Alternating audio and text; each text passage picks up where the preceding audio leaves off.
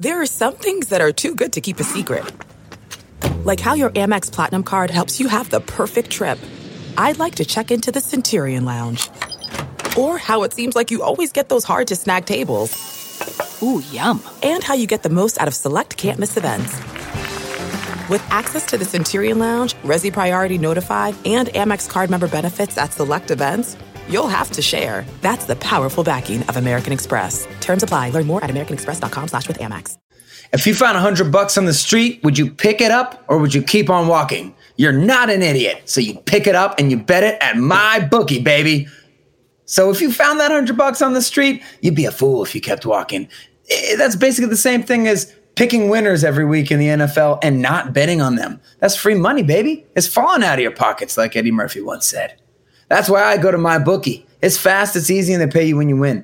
Let's face it, where you're betting is just as important as who you're betting on. Do not bet in gas stations on your way from Houston to Louisiana. I'm not saying that from experience. I'm not not saying that from experience. And I wouldn't be telling you guys to bet with these guys if they weren't the best. So do the smart thing. If you're going to bet on football this season, don't bet on the Grand Central Cafe and gas station. Bet on MyBookie because you can bet on games after kickoff. You can even switch your bet. You can switch your sides in the second half if it looks like your bet isn't gonna uh, isn't gonna do well. We call that the old eggs Benedict Arnold over here. It's a it's a favorite of ours.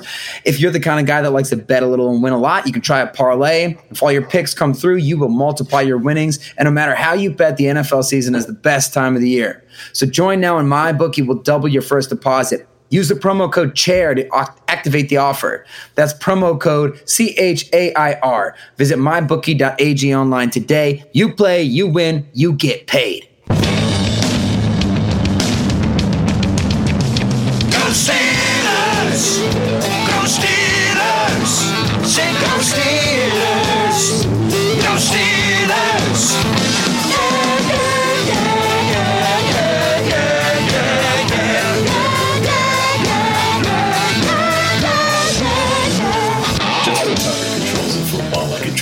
Hostile territory. The Ravens' victory was a certainty once Merlin Humphrey dislodged the ball from Juju Smith-Schuster after a ten-yard reception and then recovered the fumble. But until then, this contest, for all its errors and questionable officiating, was shaping up to be a glorious David and Goliath drama, with the black and gold, greatly diminished by player exodus and injury, overcoming its fallibility to vanquish the lavender-clad dirty birds of Baltimore. Alas, the hopes induced by the Steelers' valiant effort would make their eventual, inevitable demise all the more excruciating. Welcome to the Steelers Outpost podcast, a proud member of the Armchair All-Americans Network. It is October seventh, twenty nineteen. This is Tom from the Washington, D C Outpost. Nick joins me from the Houston Outpost. And today was, you know, other than an incredibly demoralizing day, another four hours wasted in the dank recesses of the command center. What do you think about this this loss, this demoralizing defeat we just experienced? I mean, demoralizing is the right word. It's demoralizing for the fans, and I think that it could end up being really demoralizing for the players. I mean, one thing I was noticing is that when Mike Tomlin decided to kick the ball to the Ravens after he won the overtime toss, an absolute psycho classic Tomlin move, Uh, which now, unfortunately, we can't give him that much crap for because it worked out. I guess he figured his defense was stopping the Ravens, and they did it again, and they got the ball back. And unfortunately, Juju, for the second time in seven games, fumbles the ball away to lose the game, which is it's a bummer. I mean, like we said, Juju, it's impossible to be mad at him for too long. It's almost like, I mean, of course, I'm, I'm angry at him, but I almost just feel more more bad for him because I know how bad he must feel about that. And to his credit, he faces the media after the game and, and he uh, he owns up to it. But long story short, demoralizing is the word because on that first Ravens possession in overtime, the cam or the microphones were picking up the Steelers players, especially the defensive line, going insane, screaming, shouting, yelping every time that they made a tackle for a loss, which was like pretty much the first two plays of overtime, and then they stopped the guy for a one-yard gain. And they were going crazy. Their emotion was very evident how badly they wanted to win this game, and a game that I don't want to say nobody thought that they could win. I think people realize that, hey, the Steelers actually do have a chance in this game. The Ravens have crashed back down to earth, but it's Ravens Steelers, so it's a big deal no matter what. But the Steelers could have been like tied for first in the A F C North, and honestly, they blew it. They should have won that game. They had every chance in the world to do so. And after I rewatched it on the condensed version, um, once that was put up on N F L Game Pass, I just got even more frustrated because I think that the Steelers obviously have big time warts, but there, there are there's some things I can report back to the fanship uh, in a positive way about. This team has a lot of talent. A lot of this is what we thought it would be going into this year. And the defense, strategically, there were some good things and there were some bad things, but there's an issue. You can tell that this defense is better. The talent is, it's so noticeable. We used to say, we used to celebrate, especially in the Antoine Blake days and the Artie Burns, Sean Davis days, we'd celebrate when there was at least a Steelers defender in frame when there was a, a an opposing wide receiver catching a wide open pass for a forty-yard gain. At least we see them in the T V copy. Now every pass is contested.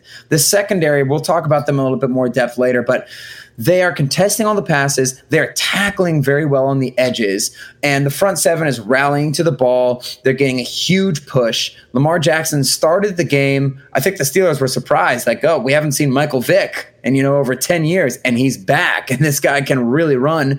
And Lamar Jackson kind of ran all over them with some of the scrambling in the first half while the Steelers were covering in the back end very nicely. And then they adjusted really well. And there's a lot of talent that shows in the defense. What was it, five sacks and three interceptions? But I think what we are seeing right now is pretty much what we predicted to see from the Steelers in the preseason, but the Steelers have a quarterback problem. And I'm not telling you that Mason Rudolph isn't going to be a good quarterback, and of course we have to talk about his injury. That was seriously scary. It was really terrifying. It looks like he's already out of the hospital. He's able to stay at home, so thank goodness. But um, I'm not saying he's not going to be good in the future, but obviously where he's at right now, if we're talking about today, you don't have a good quarterback. You don't have a coordinator who's really able to take advantage of it. I don't think it was a great follow-up on last week's gimmicky performance against the Bengals, and uh, you just can't help thinking if you had Ben Roethlisberger in there, where the Steelers would be right. I, I didn't have higher expectations uh, of Mason Rudolph. I thought he controlled the game well. I, I think they're just...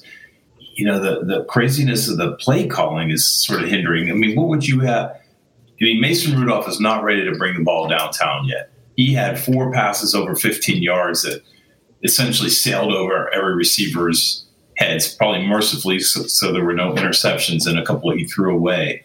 But he played within himself, and, and we were pretty effective going downfield. I'm going to say this, okay? Mason Rudolph has only played three games as a quarterback. As a football fan, everybody here should know we cannot pass any real judgment on him quite just yet because he has shown some moments of, uh, I wouldn't say brilliance, but he's shown some nice moments. On the play where he got hurt, it was it was great. It was a, another scramble out to the left and making a nice throw, extending a play, making a play. We've seen him have some nice moments in the preseason where he's looked comfortable. He was on rhythm in the preseason. We have not seen that Mason Rudolph at all whatsoever in the regular season, but it's only three games in. And these guys, they don't all come out like Deshaun Watson. They don't all come out on fire. They don't all come out like Patrick Mahomes. And he, this, and Mason Rudolph, let's be frank, he doesn't have a, a fraction of the talent, arm-wise or leg-wise, that Mahomes or Deshaun Watson has, all right? So what I'm trying to say is that we can't pass judgment on him. We'll see how it goes. Side note, there was a lot of discussions on Twitter this week about how, uh, you know, Ben, as a rookie, they moved him along slowly, and they're doing the same thing with Rudolph. That's just empirically incorrect. I mean, with Ben, it was a it was legitimately a different N F L. You had the number one defense in the N F L, and at that time, you could rely on a run game and a defense. That's rare nowadays in the N F L. That team comes on like once every three years. You'll get a Jacksonville Jaguars from two thousand seventeen. But yes, he relied on them, but Ben would make three to five plays every game as a rookie that just would break the game open, and he would make them because he was athletic enough and he had a great enough arm and he was just good enough at playing quarterback that he had this elite level talent where he would make those plays. We have not seen that from Mason Rudolph so far. I'm not finishing my judgment on him.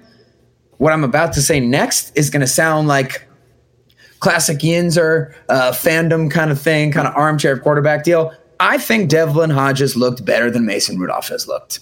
I'm sorry. I know Devlin Hodges threw a couple uh, passes that were incredibly questionable. Obviously, the interception to Earl Thomas that got called back, and then another uh, pass into the end zone where Diontae Johnson mysteriously got called for pass interference. But Devlin Hodges goes in, and we immediately start pushing the ball down the field. And I think, sure, you can say, oh, okay, there was only a couple minutes left in the fourth quarter. They knew they had to push it down the field. No. The guy is just much more decisive. When watch Mason play, you guys. Go back and, and even watch highlights. He's patting the ball. He's pitter-pattering around. Hodges goes back, and if he doesn't know what he wants to do with the ball, he has a little bit more mobility where he can scramble out of the pocket and get on the edge and make something happen. And to me, the Steelers' offense is completely flaccid. You know they're not going to go downfield. There are people open downfield, and Mason won't hit them. And Devlin Hodges came in, and who knows? I, I really hope he gets the start next week. I know that there's a rumor that the Steelers might want to start Paxton Lynch, who is a garbage fire of a quarterback. Paxton Lynch makes Brock Osweiler look like a Pro Bowler. He has had legitimately zero success in a single game or practice in his N F L career. First round pick, didn't even start a game, I don't think, for the team that drafted him. We don't need Paxton Lynch. N F L teams do sometimes try to make a habit of not uh, pressuring their starting quarterback. I think I think that's out the window, man. I, I don't want to be that guy who says, oh, Devlin Hodges came in for eight passes. Let's see what he has. But I do want to see what he has because we've already seen three games from Mason right now. I hope he gets better. If he's better, they should start him, continue his development. But if Hodges has to play, I will be excited to see what he has because I think his ability to move out of the pocket brings a different dimension to the Steelers offense because when I rewatched that game, the defense, Lamar made his plays, but they had three picks, they had five sacks, and they weren't as empty as they were against the 49ers. They went and they grabbed those things. The interception by Devin Bush was fantastic. That's something we haven't seen since Shazier and Troy. They did their part of the bargain, but on offense, it's like pulling teeth. And when Hodges went in, I think he hit at least two passes over twenty yards. And more importantly, he looked like he was trying to hit those passes. So I'm not here to say Devlin Hodges is definitively better than Mason Rudolph. I'm here to say I watched this Steelers game. I think players on all sides of the ball acquitted themselves well. I think James Conner still has nowhere to run, but he is running like a banshee and earning a couple extra yards after every carry he has. And the biggest problem with the Steelers is that they can't push the ball down the field. Just looking at the Mason Rudolph situation, somehow Tony Jefferson got a got a cart off the field, but we had to take a concussed Mason Rudolph and drag him off the field, which is really weird. I have a hard time believing he's going to be able to play next week. I mean, did you watch that? I mean, he definitely was out of it. Yes. Yes. I, I'm looking for the tweet right now. I think the N F L said he didn't need a cart or something like that. I'm not sure yeah, what it is, but did um, you see them pushing the cart off the field?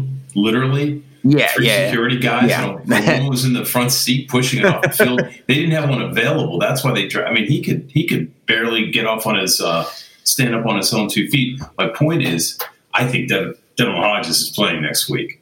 Question is, are you going to have Paxton Lynch or uh, who's the guy we picked in to picked up to mimic? Um, no, no, no, Jackson? no. Paxton will be the backup. North Dakota State record holder. Well, no, Paxton would be the backup. I, I'd be appalled if they started Paxton Lynch. I would be on borderline boycott the team mode at that point because that's just ridiculous. I don't think they would do that. I think, you know, I always look back to when the Matt Flynn was Aaron Rodgers' backup in Green Bay one year, and he played one game, the last game of the season against the Lions or something like that, and he threw for like four hundred yards and four touchdowns, and it ended up getting a huge deal from the Seattle Seahawks. Uh, to come be their starting quarterback. He had never been a starting quarterback before. Well, the Seahawks also had a little insurance policy because they drafted a rookie named Russell Wilson, and they didn't wait for the thing to play out over the course of the season. They didn't, oh, let's give the the veteran uh, some sort of chance to earn this job. No, it was clear that Russell Wilson was superior to this guy in training camp, and they started him. And I think that um, Mike Tomlin shares that with a Pete Carroll. So I know we're getting into some of the weeds here. And, and honestly, talking about that right now, I hope it doesn't sound like disrespectful to Mason Rudolph, because, of course, I, I like the guy and I was worried about him. And I don't know if he's going to be a good quarterback or not. I think that he's shown some ability to do some very encouraging things for sure.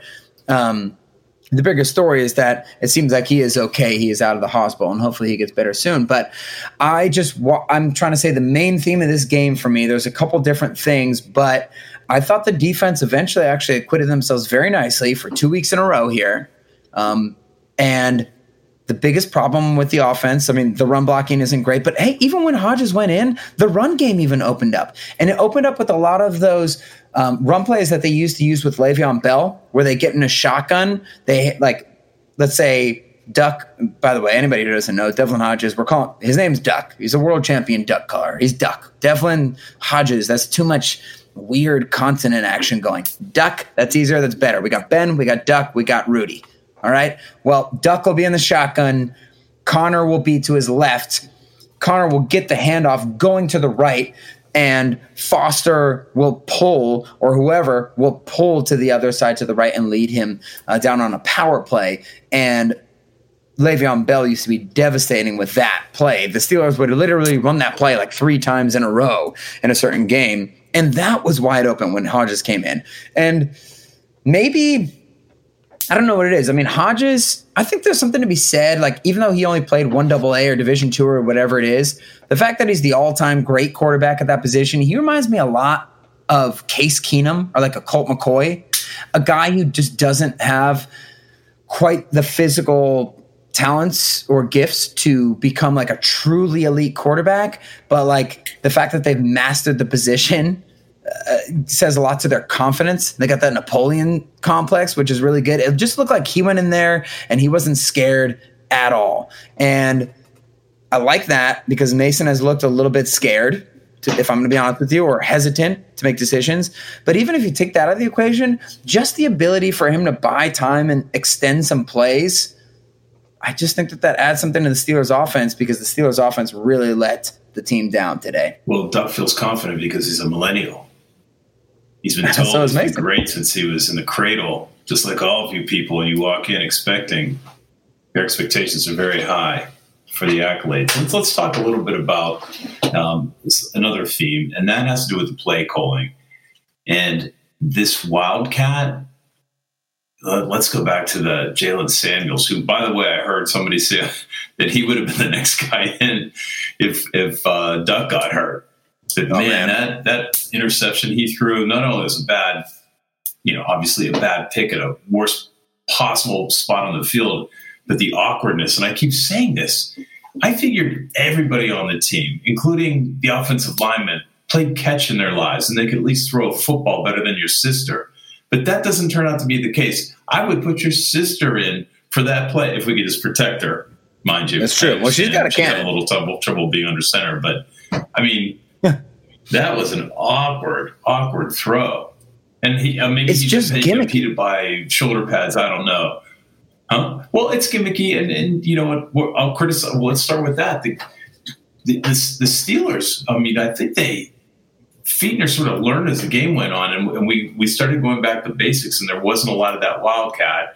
There was that double reverse that, you know, thank goodness it, it gained five yards because it could have lost twenty if it had gotten broken up that back when the uh, second handoff took place. But I think that they started playing more, uh, maybe not conservatively, but not, not, but the gimmicks after the first quarter. Listen, it's like the wildcat should just be abolished from your offense. There's a reason why Ronnie Brown came in like twelve years ago, whatever it is, for the Miami Dolphins, and they ran it, and it did incredibly well in their first game, and they ended up running for the rest of the season. The N F L is caught up. There's a reason why the Patriots don't run the wildcat. Maybe you can get away for one gimmick play every four or five games with it or something, but if you want to run some misdirection, great. Watch some Rams tape.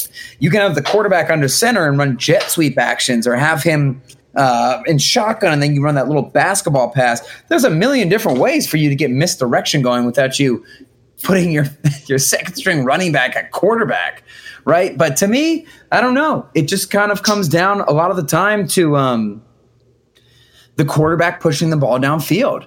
And I don't even say this to rip on Mason, because it's like Mason's only in his third start or whatever it is, second, third start. So I'm not expecting him to be a finished product by now. I mean, look at Sam Darnold. You know, he didn't do anything crazy last year, and he did actually really improve in like the last four games or so. But the guy's only three starts in. I'm just trying to talk about what's wrong with the Steelers, because they have this game in hand, and that's something that they need to find a way to generate uh, going forward, is some way to push the ball downfield. And don't confuse this for anybody who's listening. I'm not just saying it's a simple fix of, whoa, it turns out Duck Hodges is actually incredible and we just need to put him in there. I'm not saying that.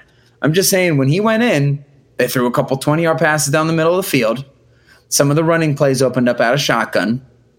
They uh, he extended a couple plays. They didn't they didn't go that great when he got out of the pocket, but Earl Thomas is a pretty good player to pick that ball off. And uh, yeah, I don't know. It's not so much a Mason or Duck thing.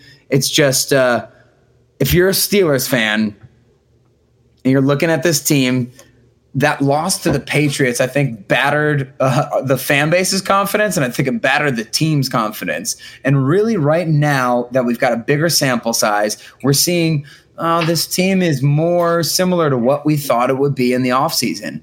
It's got a good offensive line. It's got a, a dominant defensive line right now. It's got some new defensive playmakers, Devin Bush with an incredible interception.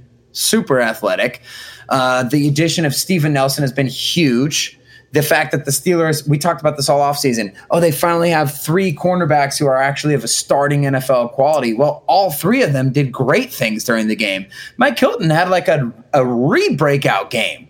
He was making tackles on the perimeter. He was he was playing spy on Lamar Jackson. He had the interception. I mean, we talked about these things all offseason. And honestly, Washington, Juju, and Diontae, there's some times when they're open downfield and it's just not being hit. And I'm not saying that doesn't mean Rudolph will never be a good quarterback, but if you're a Steelers fan and you're looking at what's up with this team, there's more to be had than what they are taking. Sure, and I, I totally agree with you. The defense is is much stronger. I mean, this is what we were hoping for the last couple of years, right? They sort of solidified the defense. A couple of interesting things that my knock on the defense is that the middle of the field is still incredibly open. All you just throw to your tight end and you've got a first down. Right. And they still haven't totally figured that out. Interestingly, you know, Mark Barron got a lot of heat. We were watching this on Twitter. He got a lot of heat, rightfully so. Came out of the game with a hamstring yeah. pull. Matakevich played. Yeah, as far as I can tell, I haven't, they haven't uh, published the percentage of times playing, but he was there the whole second half. And by the way, he did pretty well. He did a he did an incredible coverage uh, kickoff or punt coverage, and uh, didn't get burned. I mean, fortunately, I think this is just like, let's just hope nothing bad happens, and it didn't. But the fact that he was in there that much was concerning. Yeah, and, and Matakevich, we know he's going to make good tackles on the punt team, and we know that if he comes in for spot duty at middle linebacker, he can do some things. I think I think he was the one who came in for Shazier when Shazier had the big injury against the Bengals, and, and he made like eleven tackles in one half. Like, Matakevich can play, but the problem is if if the if your opposing team knows Matakevich is playing that next week, they're going to design a bunch of plays to get him isolated in coverage, and it's not going to go well because you can only run so fast, and Matakevich uh, – can't run fast. But you made a great point. I mean, that middle of the field, it's been open since two thousand eleven. I think Neil Coulon put out a tweet like that. Somebody put out a tweet like that. And I, I had said that to you during one of these games recently. Ever since Butler has been hired, that's the Achilles heel. And here's one thing I want to talk about. We can get extemporaneous here, I think. I'm worried that the talent of the Steelers defense is going to prop up Keith Butler to the point where Tomlin can make the argument that he should stay, when really the defense is succeeding in spite of this man. And imagine what you could do if you took these talented players and you had a good coordinator. And I'm worried that they'll be able to point to the fact that, like, this team's going to lead the league in, in turnovers. They're going to win four games, but they're going to lead the league in defensive turnovers. And they just they need to they should be dominating people, you know, and, and to an extent, yes, the Ravens definitely moved the ball up and down the field, but they kind of dominated the Ravens. I mean, with all the sacks and the turnovers, and they were all nice. So I get nervous about that. I think, um, and John Ledyard had a tweet about this. You and I have talked about this a lot before. John Ledyard tweeted about this earlier this week. I think I actually really like Tomlin as a head coach. I think people don't realize so much of like play calling and initial strategy isn't exactly always the head coach's job. Managing the players, managing the teams and the situations. Granted, you don't want Tomlin managing the situation with one minute left in the game, but that's neither here nor there. Um, I think Tomlin does a good job. He's he relates even to like the current players.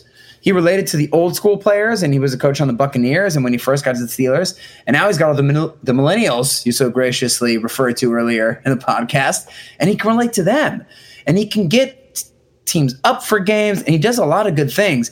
I think the coordinators are crap, and I think that he did a great job bringing in Haley, and Haley helped Ben evolve from the freelancing playmaker into a more prolific uh scientific quarterback, if you will, and that was a great hire. And I think that he had to leave when he had to leave because he's a, he's a mess and he can't get along with other human beings. But you have to knock Tomlin for having too much faith in some of these coordinators, some of these tried and true guys. And Fichtner, now his colors are showing, I think, as a guy, you know, as a guy who maybe relied a lot on Ben, because there is talent on the Steelers offense. Samuels and Conner are good.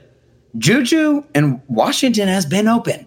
Diontae Johnson has even flashed as a rookie even more than maybe we thought he would. So Tomlin's loyalty to some of these co- uh, coordinators, I think, is one of his biggest faults. And I'm just worried that some of the success of, of the defense on the field just as a result of talent is gonna is gonna make them keep this guy.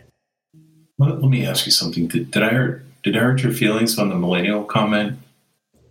No, no, no, no. I, okay, I, I'm a millennial, but I have the soul of a Of an old Gen Xer. All right. The latchkey child who was left at home to his own devices while your parents slaved in the mine all day. I guess I didn't really know uh, what Generation X was. That's quite. Hey, that's pretty millennial of me. Hey, so if you look at the possession chart, the Ravens only had four drives of over twenty yards. Some of them, of course, were a function of us giving the ball up on our fifteen. But, yeah, the, the defense was dominant. If if you can't picture Tomlin cleaning house, that is replacing both coordinators, would you prefer to, for him to replace Butt or Fichtner? Butler in a heartbeat, no doubt. I, I don't even have a huge problem with him re- retaining Fichtner because once you get Ben Roethlisberger back, you get a little – Little wee- leeway. I would love for them to do both, but again, we're only five games in. But you guys, we've this isn't a new discovery. This isn't a fan base freaking out over a couple coordinators. This has been a pattern. So, um, Fichtner had some good success last year, man. I mean, turning that red zone around. But uh, right now, and, and in his defense, I know A B left earlier in the offseason, but you know, you didn't quite expect to not have Antonio Brown and Ben Roethlisberger at this point. So I'm going to cut him some slack. I mean, he doesn't have the starting quarterback in there. Nobody's going to do that well. Oh, wait. I guess the Saints are three and oh without Drew Brees. And what happened the last time the Patriots lost Tom Brady? Oh, they went three and one with two quarterbacks who had literally never stepped foot on an N F L football field into game action. But I guess, you know, those guys uh, don't get any help from their systems at all. But do you want to get into the positional just kind of breakdowns or – One more comment about Fichtner, and, and I, I assume this was his call, but did you notice how much no huddle uh, Hodges had? I mean, it was almost all no huddle what he got in there, which I thought was really smart. You. And maybe they had to simplify things, but he didn't give they didn't give Baltimore any time to set up. I'm telling you, when Hodges went in there, the offense resembled the Steelers' offense more. They were throwing fifteen, twenty, thirty yards down the field. They were running out of the shotgun more effectively than they have been. They still mixed in some of the under center stuff, which is the stuff you and I have been crying for, hoping that Ben adjusts his ways next year if he can recover. We need to see some of that because the under center stuff allows you to do more deception, more misdirection. It's harder for the defense to see what you're doing. right? But it looked more like the Ben offense when Hodges was in, was in there for the tiny amount of snaps. I know this sounds like a guy having a beer on a bar stool, but it's not that. I'm going to watch it again, and I'm going to double down on Twitter. And if I was wrong, then I'll say I was wrong. But, man, I've watched it twice already. And uh, it's tiny sample size. And maybe, you know, if Mason's okay, maybe they can put him in and, and just use some of those mo- some of those strategies and just be a little bit more aggressive. But, yeah, I think Hodges bailing out of the pocket and trying to make some things happen is is more enticing right now. And I think that it puts the defense on their heels, and I think it opens some things up for James Conner. And James Conner is – it's just – I'm I'm so sad for this guy. Like, him and Juju – obviously, side note, how weird is it that the two heirs to Bell and Brown have this bizarre problem of fumbling in the end of the fourth quarter? That's at least two for each of them where they both where they fumbled in the late fourth quarter of a game to lose a game, essentially. I was trying to think of a, a way to tie them together, and obviously Jay ties them together, Juju and James. And then Jaylen the killer Jaylen Samuels can start Whoa. scoring, and James Washington. We've got wow. Juju. Diontae James. Johnson. That's a J bar. I think a J bar is something you use to like break into a car. So that, that might be I like that. that might be apropos. Jance McDonald and Nick Jance Jeanette. McDonald and um, Nick Jeanette. Okay, let's go through the there you I go. Know we've kind of pounded on the on the quarterbacks. Mason Rudolph. Yeah, we put the quarterback already, I think. For one hundred thirty yards before he left. Uh, the Duck was seven for nine for sixty-eight yards. And Jaylen Samuels. Interception taken off the board for him. Yeah, right. So moving, you, you want to move to uh, running back and just sort of talk about James Conner? Yeah, I think that James Conner is one of the hardest runners in the N F L. Um, you know, I've given him some crap for some of the fumbling. He almost had another fumble today. Thankfully, that got overturned or didn't get overturned, however you want to say it. But you have to look at what he's doing when he gets the ball. I know people get frustrated. They say, oh, there's no running yards. It must be the running back's fault. Look at the television. Look at the television. Watch it. Watch what's happening, okay? When he touches the ball, he's surrounded. The instant he touches the ball, do yourself a favor. Watch the other team. Watch what happens when their running back touches the ball and see a hole, okay? Because James Conner, does he he gets the ball and he gets tackled right away. He goes down without a fight. No, that's never happened. He drags the guy for a couple yards. And listen, you know, I'm the biggest Le'Veon Bell fan on the earth. And I was bummed when he left. So, you know, you, you see the stark contrast. And I ended up realizing, hey, it's it. he's not a Bell kind of guy, but it's not that far off. And when you watch James Conner, he's so much more explosive and so much faster and stronger than all the rest of the running backs on the Steelers team. And he's just not getting a chance to get loose. And every chance he has to get loose, we saw a few of them against Cincinnati. We saw a couple when Hodges came in. He makes the most out of it. And so this is still the same guy that ran for two hundred yards against the Browns in the opening week last year. He's just not getting a chance to do it. And part of that is because the defense knows the Pittsburgh Steelers will not throw the ball down the field, so we can load up to stop this run game. So I think that James Conner has looked the same that he did last year. He's looking good. And I think Jaylen Samuels, I think everybody who's talking about how well he's running, I think everybody's right. He looks good too. It's like a, he's very smooth. He's very economical about the way that he runs, and uh, they're just not getting a chance to succeed. So it's very frustrating. And which sort of you're, you're pointing to the offensive line, which is interesting because the offensive line allowed one sack and three quarterback hits. So well, they're doing a great, yeah, yeah, great job Sorry. of protection, but not opening up holes. They're not opening up a ton of holes, but honestly, as more of these games have gone by, I'm not so much looking at the offensive line as I'm looking at the run game coordination. Losing Munchak has been a big deal. Not only does he train up offensive linemen, but he was a run game coordinator and a legendary one at that. So you lose him, that's a big deal, okay? But I'm just looking at when you're on off, like the the Rams, for instance, McVay's offense, it's not that complicated. They really only run a few plays, and they run everything out of twenty-one personnel. The thing is, they have tons of counters and tons of misdirections, and they have tons of uh, they make everything look the same, but they have three different plays off of every play that looks like this one play or whatever it is, right? So they keep you on your toes. You don't know what they're going to do. With the Steelers offense, you know what they're going to do, or maybe even more accurately, you know what they can't do, which is throw deep. With Ben Roethlisberger playing quarterback, and again, we're not trying to compare Mason or Duck to one of the greatest quarterbacks to ever play, but when Roethlisberger is in there, you can't commit everyone up to the line of scrimmage because he's going to murder you downfield. And even if you don't line up all your players in the box, they can have that mindset of knowing, like, I don't have to worry too much about some guy extending the play and throwing deep over me because they can't do it. So I can just be ultra aggressive when the Steelers try to run the ball. And so I'm putting a little bit less blame on the offensive line than I was a few weeks ago. That's why I disagree with you that I, I would rather see Fichtner go than Butler, because Butler's players are overcoming whatever limitations he has, and they're and, and the defense is, is is doing great. It's the, the problem on the offense. We, we the production is is limited because of those because of those kind of that lack of play calling. So I would rather see, and you know what, and, and Sean Surrett, you know. So eight yard, eight years of apprenticeship hasn't turned him into Mike Munchak. Well, yeah, that's hard to say. Hey, that that's not a bad argument, though. I see what you mean. You know, that's not like studying for um, a P H D in astrophysics, right? I mean, just run what the other guy ran. Come on, man. So interestingly, you know, Juju was uh, targeted seven times and had seven receptions for seventy-five yards. That that thirty-five yard touchdown was glorious. The way in The strength he yeah. had to break free, what was around the fifteen-yard line, that was awesome. It's vintage Juju, and I just feel so bad for Juju and James Conner, who I think they were going to have huge seasons if, you know, presuming Ben didn't fall off a cliff this year and presuming that he played uh, similar to how he played last year, because when those guys finally get the rare opportunities when they get the ball in space, they look the same that they did last year.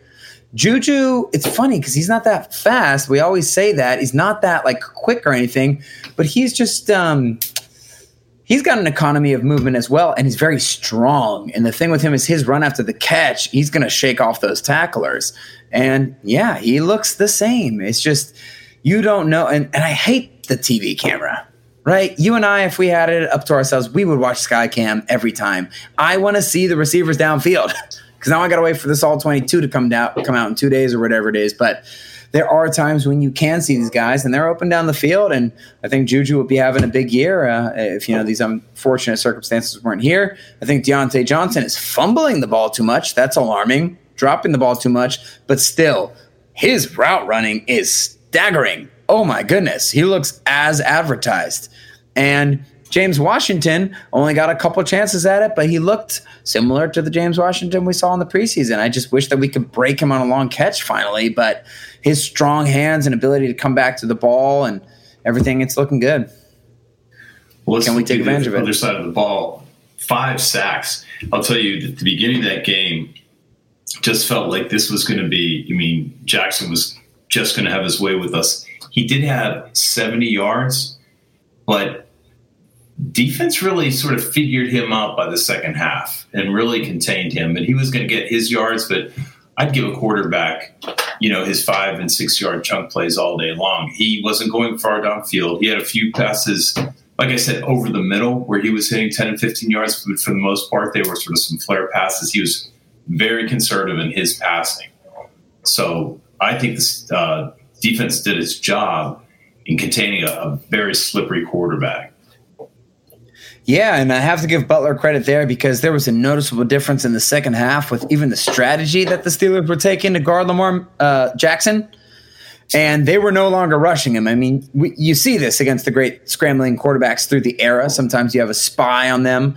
Like one of my favorite games was Ryan Shazier's breakout game in two thousand fifteen, second game of the season, I believe, playing against prime Colin Kaepernick, and Shazier had like ten tackles on Colin Kaepernick alone, and he couldn't even get a two-yard gain, and it was glorious. And you think that Devin Bush will be able to do that for us relatively soon here. But Butler stopped rushing the rush ends, and he would have Bud and, and um, at least Bud or, or one other person try and play contain on Miller and just not let him run around. And he even like would bring Hilton down and had a nice wrinkle on that Hilton blitz, which worked so well the first year with Hilton and has literally not worked a single time since. But he would have Hilton come down, and instead of blitzing, he would actually spy Lamar, and he did a good job stringing out at least one play over to the right sideline. So yeah, the defensive line, that's just such a, it's just such a bummer, Dad, that Ben Roethlisberger isn't playing quarterback, because you're seeing all these breakout seasons from people. Stephon Tuitt continued his reign of terror. Hargrave and Cam Hayward were excellent. Alualu even got in in the action. And, yeah, that, that front seven looks great. Well, the other thing that gave me optimism was the number of passes defended. There are seven passes defended. We have never – I don't remember the last time we saw that. And I don't think – Jackson is not an incredibly accurate passer, so this is to be expected, but – at least you've got to defend a guy when he's sort of mediocre. It, it was it was a thing of beauty that um, cornerbacks and linebackers were, were all over these receivers. Yeah, that's what we were talking about earlier. It's just you aren't used to seeing that from the Steelers defense in the past few years. Like, there's defenders in frame. And not only are they in frame of the television copy, but they're knocking passes down. And, and when passes get caught, they're tackling them, and and these corners are doing a great job of tackling. Running backs are coming on the outside as well. So it is noticeable just the level of competition on an individual basis from these Steelers defenders. They're fast, they're athletic, they're very young, and they're uh, yeah, they're getting to the ball and they're making plays on the ball. It's such a bummer. So I'll, I'll move to the positive part of the special teams, and that is Chris Boswell's. He's still one hundred percent. Field goal. I think we established this last week, but the bright side of this team being a bit out of relevance for this year, at least as far as the national spotlight goes and as far as Super Bowl hopes go, is that it's given Boswell kind of a, a reduced pressure situation to get his mojo going back, and and he hasn't had any fifty-two yarders or anything like that, but man, he's like one hundred percent this year, isn't he? It's looking good. I, I, I'm encouraged by that. The return yes, game is indeed. Poop, though. We got no. What the heck, Holton, Switzer? It, it, wait, wait. It is not inspiring, as evidenced by the fact we kicked in overtime. That they actually, it's hard to argue with that logic. He wasn't confident that we would get the ball back in good field position. Damn it! Well, either way, um, it is nice to see Boswell hitting kicks like that. It's pretty cool. You and I, I mean, at least I was saying through the whole offseason that I'm not really sure about a guy really being able to recover from such a disastrous season like he had last year. Usually they have to have a change of scenery. They have to go to a new team. Um, but looks like so far so good with Boswell. Now, we haven't seen him in any real pressure situations, like a forty-nine-yarder in a playoff type of game, even if it's in a regular season. We haven't seen him in anything like that. But I, I'd say this is a great way to get your confidence going again. Yeah, quietly, eyes off of you. Yeah. So next week uh, we travel to the West Coast to play the Chargers. Yep. I, I'm worried that uh, these West Coast games, first off, they're just very difficult for the Steelers. I think Tomlin's only won one, which was ironically off of a wildcat snap to Le'Veon Bell against the Chargers with Michael Vick, who couldn't throw the forward pass. So the Steelers won the last time they played the Chargers without being able to throw a forward pass. So maybe it'll happen again this time. But you just got to think they're going to be so deflated from losing a game that they had in hand. But, hey, it's a very talented team, so it may not be that simple. And and I think that they showed a lot of really encouraging things in this game against the Ravens, and that's almost what makes the loss so disappointing, because I think that the Steelers actually look pretty good right now. They're doing a lot of things well. Yeah, and um, as we say, there are still a lot, ga- lot of games left. There are, and, and you know, the, the downfield passing, I obviously highlighted that a lot. And and at the end of the day, Connor and Juju and those guys aren't getting much of an opportunity to make a play, but somebody's got to, right? The other big thing that's missing from the team is, besides the defensive scheming, is like you just need somebody to t- to put the team on their back offensively. I don't know if it's Connor. I don't know if it's Juju. You would assume it would be Juju or Vance or Diontae, or maybe get a couple deep ones to Washington. But I'd like to see the coaches open it up even a little bit more, even though they didn't do a terrible job this game. And, uh, yeah, just a bummer of loss. Sucks to lose to the Ravens and sucks to go to one of four. Yeah, and, and November's pretty brutal. I'm not giving, and I'm not giving up the ship. I mean, we've got Miami in our sights in, in a couple of weeks. That's right. And I don't care what anybody says. I do look ahead because here it is. The schedule's right in front of me. But it's the Browns, Bengals, and followed by the Browns. So not, not that I'm that worried about the Bengals, but um, the Browns anyway. Will not be easy. Yeah, based on how the Ravens played today, the Browns are looking like a, a nice favorite for the A F C North, unless they lose this Monday night to the 49ers. But in that case, the division we thought would be the best in football might just be a, a crap fest. All right. So I think that does it for tonight. Check us out on Instagram at Steelers Outpost. Hit us up on Twitter at Steelers Outpost. Leave us a note at the website, steelers outpost dot com, or shoot us an email at steelers outpost at gmail dot com. Thanks for listening. Until next week, go Steelers. Okay, bye-bye.